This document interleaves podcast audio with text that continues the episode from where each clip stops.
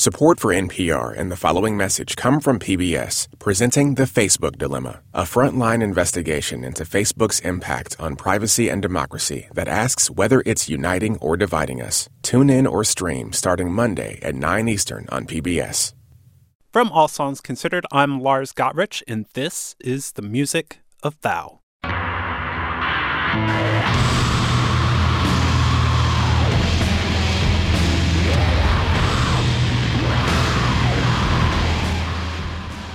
Thou is a metal band based out of Baton Rouge, Louisiana. Its music is, at times, grueling in its pace and extreme in volume, but can also be painfully beautiful. I've been listening to this band almost as long as they've been releasing records, just over a decade. Their shows are deafening and can rattle your clothes if they aren't already covered in sweat. Sometimes it can feel like the whole room heaves in time to Thou's slow motion sludge. It's been a few years since the band released any new music, but when it does, there's a deluge. There are four records by Thou coming out this summer. Joining us from WWNO in New Orleans, I spoke with vocalist Bryan Funck and guitarist Andy Gibbs about fantasy novels, writing a very surprising acoustic album, and incremental shifts in sound that feel massive. But first, I asked about bassist Mitch Wells, who's known for doing crazy stuff on tour. There was um that show we played in San Luis Obispo. It was like a matinee at this house, and uh, there weren't a ton of people there, but it was all right. And he just was, I guess, in a real silly mood, and he changed his clothes. And when he came back, he's just wearing these like super small like running shorts. They're like uh, neon green and a wizard hat. And he rolled up into the middle of the house show and just like started like kind of grinding on people and just not quite on people, but just like in the middle of the crowd, like going crazy while Moloch was playing. so let's list out uh, all four records that you have coming out this summer. There mm. are three EPs, each about 30 minutes long, which for any standard punk band would be a full length record. There's The House Primordial, uh, which is out right now. It's very drony and raw. There's mm-hmm. Inconsolable, out June 29th. It's acoustic. I'm still wrapping my head around that. And then there's Rhea Silvia out July 27th, which is by far the grungiest thing Thou's ever done, which is a feat considering that you're trying to cover every Nirvana song possible. And then there's the full length number five, Magus. Is it pronounced Magus or Magus? Yeah, you Magus, know, you, you nailed it. Everyone else is saying mag- Magus. Yeah, Magus. Magus, yeah. But we try to encourage people to incorrectly pronounce every, every yeah, aspect of this band. That's so. true. We we didn't. I didn't correct a single person in Europe this uh, a couple weeks ago when they all said though. Though. I just let it ride. You know? Though or thou. Or. Yeah, that's another one. And Magus is out August 31st. So let's let's get right into some music. The Sword Without a Hilt from the House Primordial.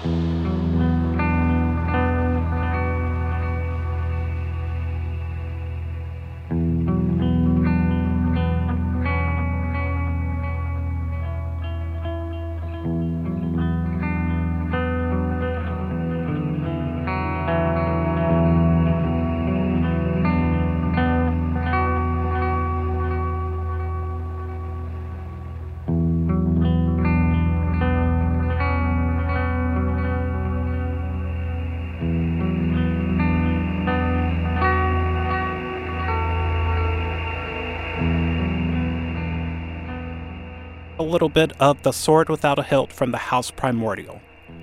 This record is such a drony and wandering affair. I've read that this EP was largely improvised. Uh, yeah, all the interludes were like about half improvised. I built like a bunch of the textures, and then we had Mitch and Matthew insert some stuff randomly. Yeah, I think this was uh one of the only things where we did a lot of the work in the studio. Yeah, normally we have like everything ready to roll before we even show up, but this time, yeah, we decided to give our sound engineer friend a headache and just let it ride on the fly.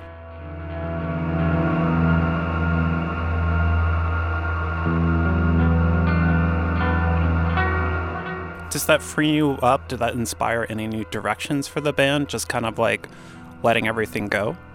I don't know about that. It's hard to say.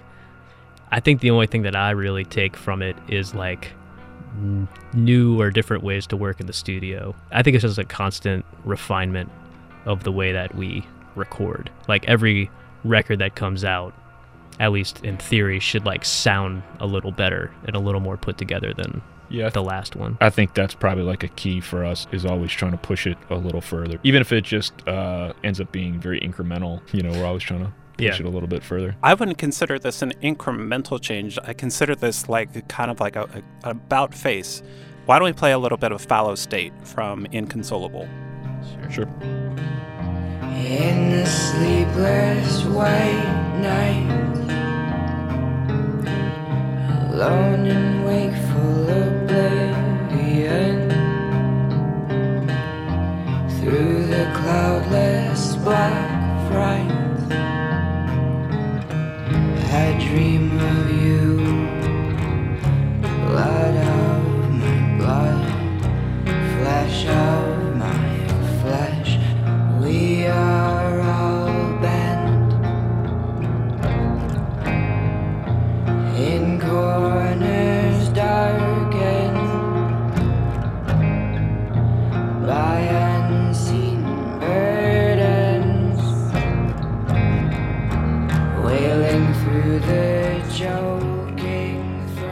Fallow State from Inconsolable. Uh, we're going to be featuring uh, full versions of all the songs we're playing today uh, on our site, npr.org slash all songs.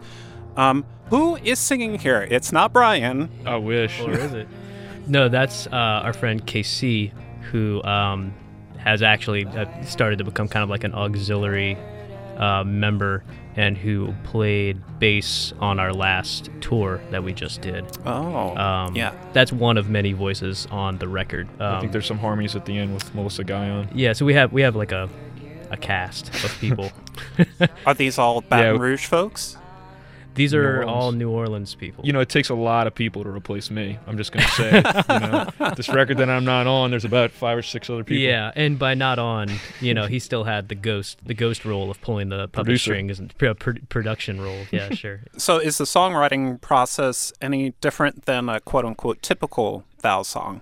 Oh my God, yes, it is. Okay, well, that's pretty pretty much what we learned, I think, in the studio we wrote the songs ahead of time, like without any lyrics, just the guitar parts. And then we brought them in and tried to match the vocals to the guitars, we learned that the it's a lot different to to marry lyrics to a more traditional uh, sounding song than it is to like lay out like just a bare rhythm with the heavy stuff.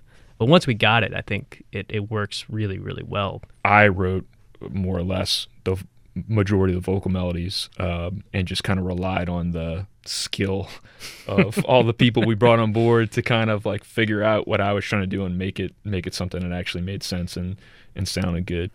Bryan, your lyrics are are, are so thoughtful and verbose, but you know, screamed. And uh, with the more traditionally sung vocals on this EP, was there any pressure to present your words differently?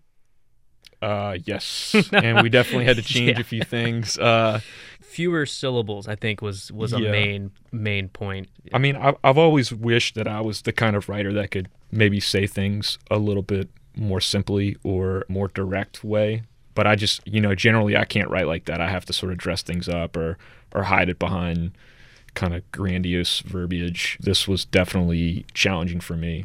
Luckily, what I was hoping for happened, which was the kind of emotional stuff that I was trying to get across came through by virtue of the, the folks' voices that we were using. Yeah, you know, definitely. We, we, picked the right people, and I think they, they got sort of the, the feelings across. I'd like to hear a little bit more from Fallow State because I want to talk about the melody. Something caught my ear. Here we go.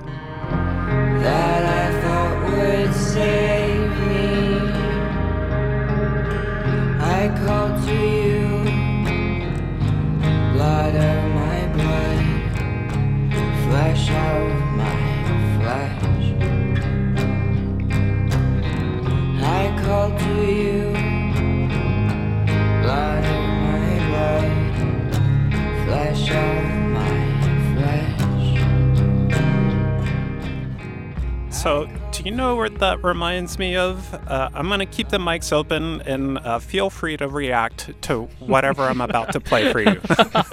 Okay, go ahead. yeah.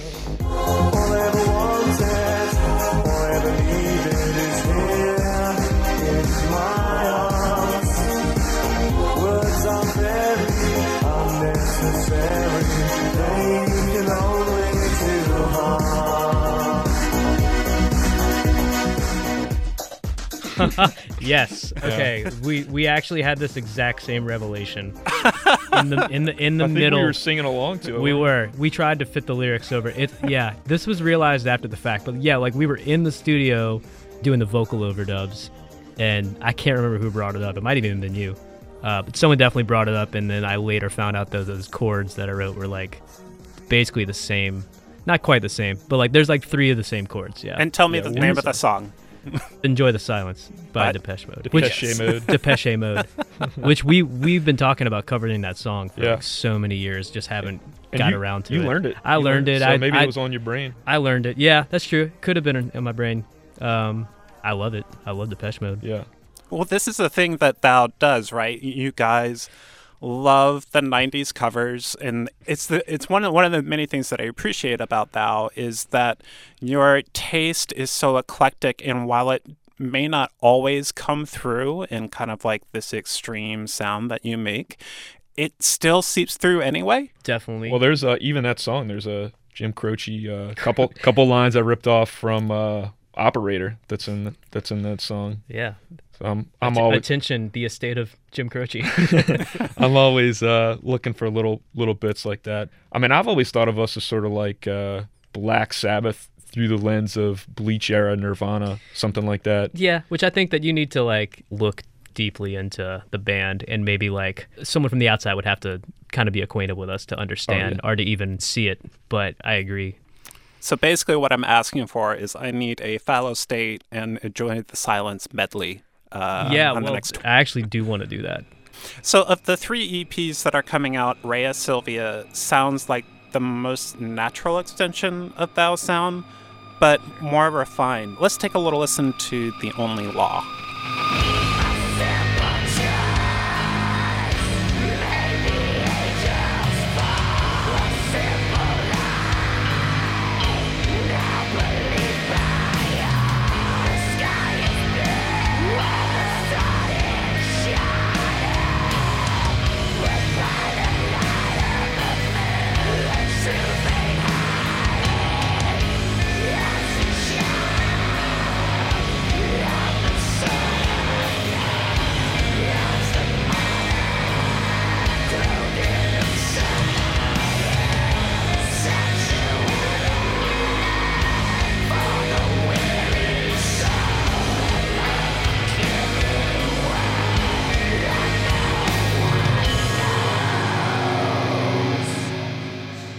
This is The Only Law from Rhea Silvia by Thou, and we're talking with two of the band's members, Andy Gibbs and Bryan Funck. You have so much music coming out this summer. How do you plan out all of this stuff?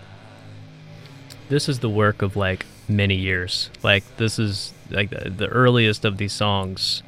I think we wrote in like I don't know 2015. It's not like we in one year uh, wrote and recorded all this stuff. Although some of it did come together at the last minute for sure. Yeah. The Rhea Silvia record was recorded like a year ago. We've Yeah. sitting on it. It looks like we just did a bunch of stuff real quick and just like got it all out. But really, like we've been kind of toiling away at this stuff. The drone and the acoustic EPs um, were sort of last minute because we really wanted to do them, and we had sort of had this this scheme, this mad scheme to put out all these records leading into the full length. Yeah, and it was basically to the point where it was like, all right, are we really going to do this drone record and this acoustic record? And then we finally were just like, all right, we're doing it. It's not as cool as it looks.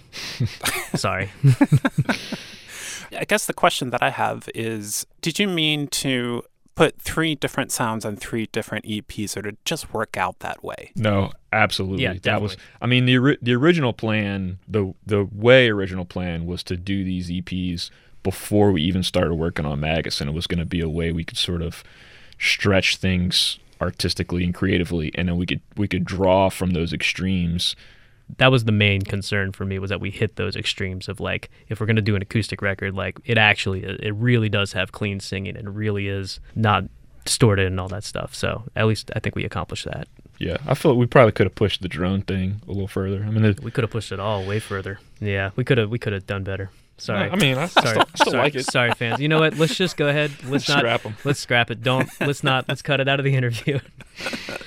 can we? Can we unrelease? Can we just take Yeah. it? We'll buy up all the copies. Let's call up the pressing plant right now and burn them. Yeah. And now all roads lead to album number five, Magus. Let's hear the Changeling Prince.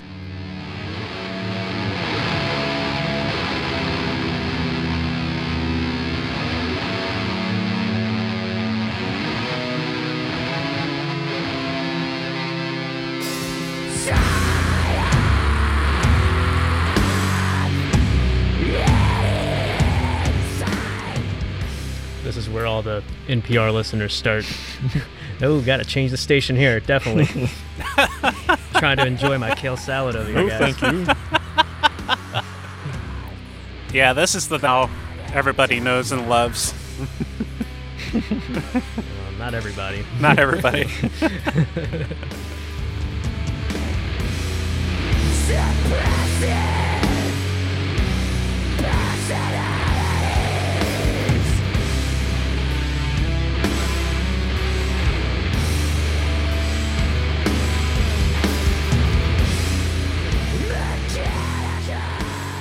So that's the the Changeling Prince from Magus. And I've been really enjoying this record. It does the thing that Thou does, and like you mentioned earlier in the interview, the change is incremental, but it feels massive, if that makes sense. Mm-hmm. I think it's just refining. You know, it's just refining Yeah. every time. especially this song, it's a good example of what we normally do, but with some of the fat kind of trimmed away and like kind of getting to the point. Instead of having a part that drones on for five minutes before it gets to the point, we kind of like it only drones on for two minutes before getting to the point. Maybe instead of doing the riff seven times, now we do it three times, or you know. But also like trying to get a little smarter about the transitions and stuff like that. I think we did did an okay job with that. So I wouldn't say that Thou writes concept albums, but Bryan, you tend to keep consistent lyrical themes that dig deep into broader issues of iniquity and injustice. Um, on the last uh, full length record, Heathen, uh, you wrote about fighting through a dying civilization, but on Magus, you seem to zoom into the individual with kind of an exacting viciousness, but also kind of a sympathy what prompted this self reflection? I found it very different uh, than your usual approach.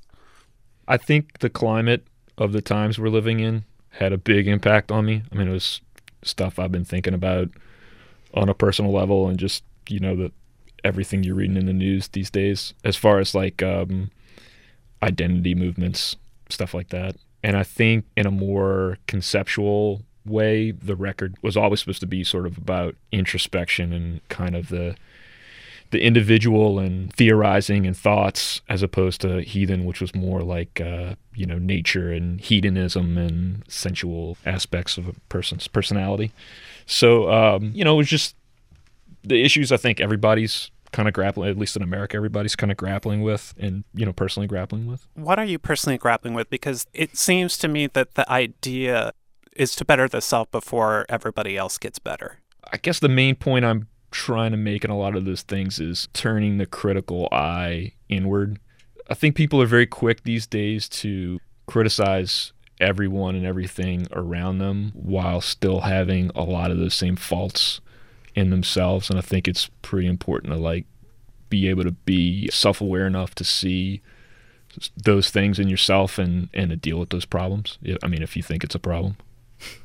I mean, one of my favorite things in Thou is to pick a real extreme point and just hammer away at that, and then in the very next song, pick the other extreme and just tear apart whatever I wrote in the in the previous song. You know, I, I really like to um, self-analyze and be as self-critical as I can. I think that's I think that's important to a person's individual development.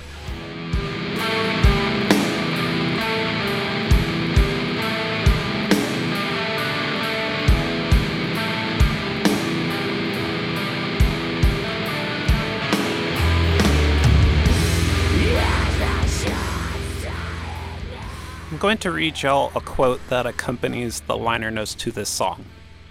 You, soul of splendor, whose arm hath slain thousands, you, eye of wrath, whose words hath cracked mountains, where is your judgment now? Tell me about R. Scott Bakker. I'd never heard of this person before I saw this quote. Oh, he's great. Uh, he's uh, basically a philosopher that I think he basically took a lot of his philosophical ideas, kind of in the way maybe like uh, Ayn Rand did, but um, and sort of inserted them into narrative fiction. But I think he's probably a lot smarter than Ayn Rand and uh, and like a lot more in tune with uh, sort of metaphysics and semantics. I'm not smart enough to really explain it. Definitely very thought provoking. Well, I noticed that each track on Magus includes a quote, and most of them are from R. Scott Bakker. The books are The White Luck Warrior and The Judging Eye. And now I'm starting to think have Thou lyrics always been based on very heady fantasy novels? Uh, Ding, ding, ding, ding. no, you know, I, I think at the time when we were writing a lot of stuff, I was reading one of these series, and you know, I think it's like anything else. If you're in a certain mindset, and I was like very heavily focused on certain concepts that I was trying to get across in this record. But yeah, back to your point, yeah, there's definitely some some fantasy. I don't know about heady fantasy. Some of it. I don't know. I haven't it- read it- these. Isn't Should I be reading these? heady? Yeah, the R, R. Scott Bakker stuff's great. Gene Wolfe, great. Uh, Let's see. How do I want to ask this question? When you're getting ready to write a new record, are there certain sounds or other albums that get you back into the thou mode? yeah, I find that the older I get, it I definitely need something new. It's like a palate cleanser or just something new to be focused on before I can get back into uh, the usual stuff. Yeah, and definitely before we start undertaking some sort of writing project for Thou, I might, if I haven't been listening to stuff that's more like our band, I might make a point to go back and try to dig into some stuff that'll get me ready to get back into the realm of uh, screaming and heavy, because I'm not usually what I'm at my house listening to really these days. You guys joke about it, but I know that it's true that the only two bands that thou agrees on in the van when you're on tour seems to be Nirvana and Fiona Apple, right? Yeah, there's probably a few more nowadays, I would say. Yeah. Yeah. Uh, But- I think we've all grown as people. yeah, we can we can find some more common ground now. But yeah, there's a time and a place that I want to listen to heavy stuff, and it's just you know, it's I have to be in that mindset nowadays. I don't know. I don't know what what's changed outside of me getting older, but or maybe there's just fewer things that I care It- about. I don't know. it's probably also all the touring we do. And we, yeah, we- we're we're we're immersed in that stuff when we go on tour. It's every night, you know. And e- I think even if we weren't playing with those kinds of bands constantly, I think that by virtue of us playing this kind of music constantly, uh, we just kind of get sick of it. Thou has four records coming out this summer The House Primordial, Inconsolable, Rhea Silvia, and Magus.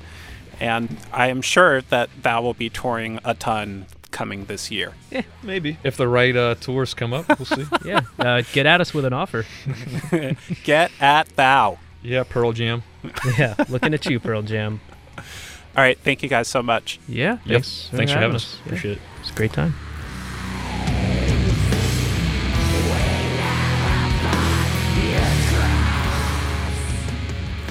And you've been listening to Bryan Funck and Andy Gibbs of the band Thou. They have four new records out this summer. You can listen to full tracks from each of those records on our website, npr.org slash all songs. For NPR Music and All Songs Considered, I'm Lars Gotrich.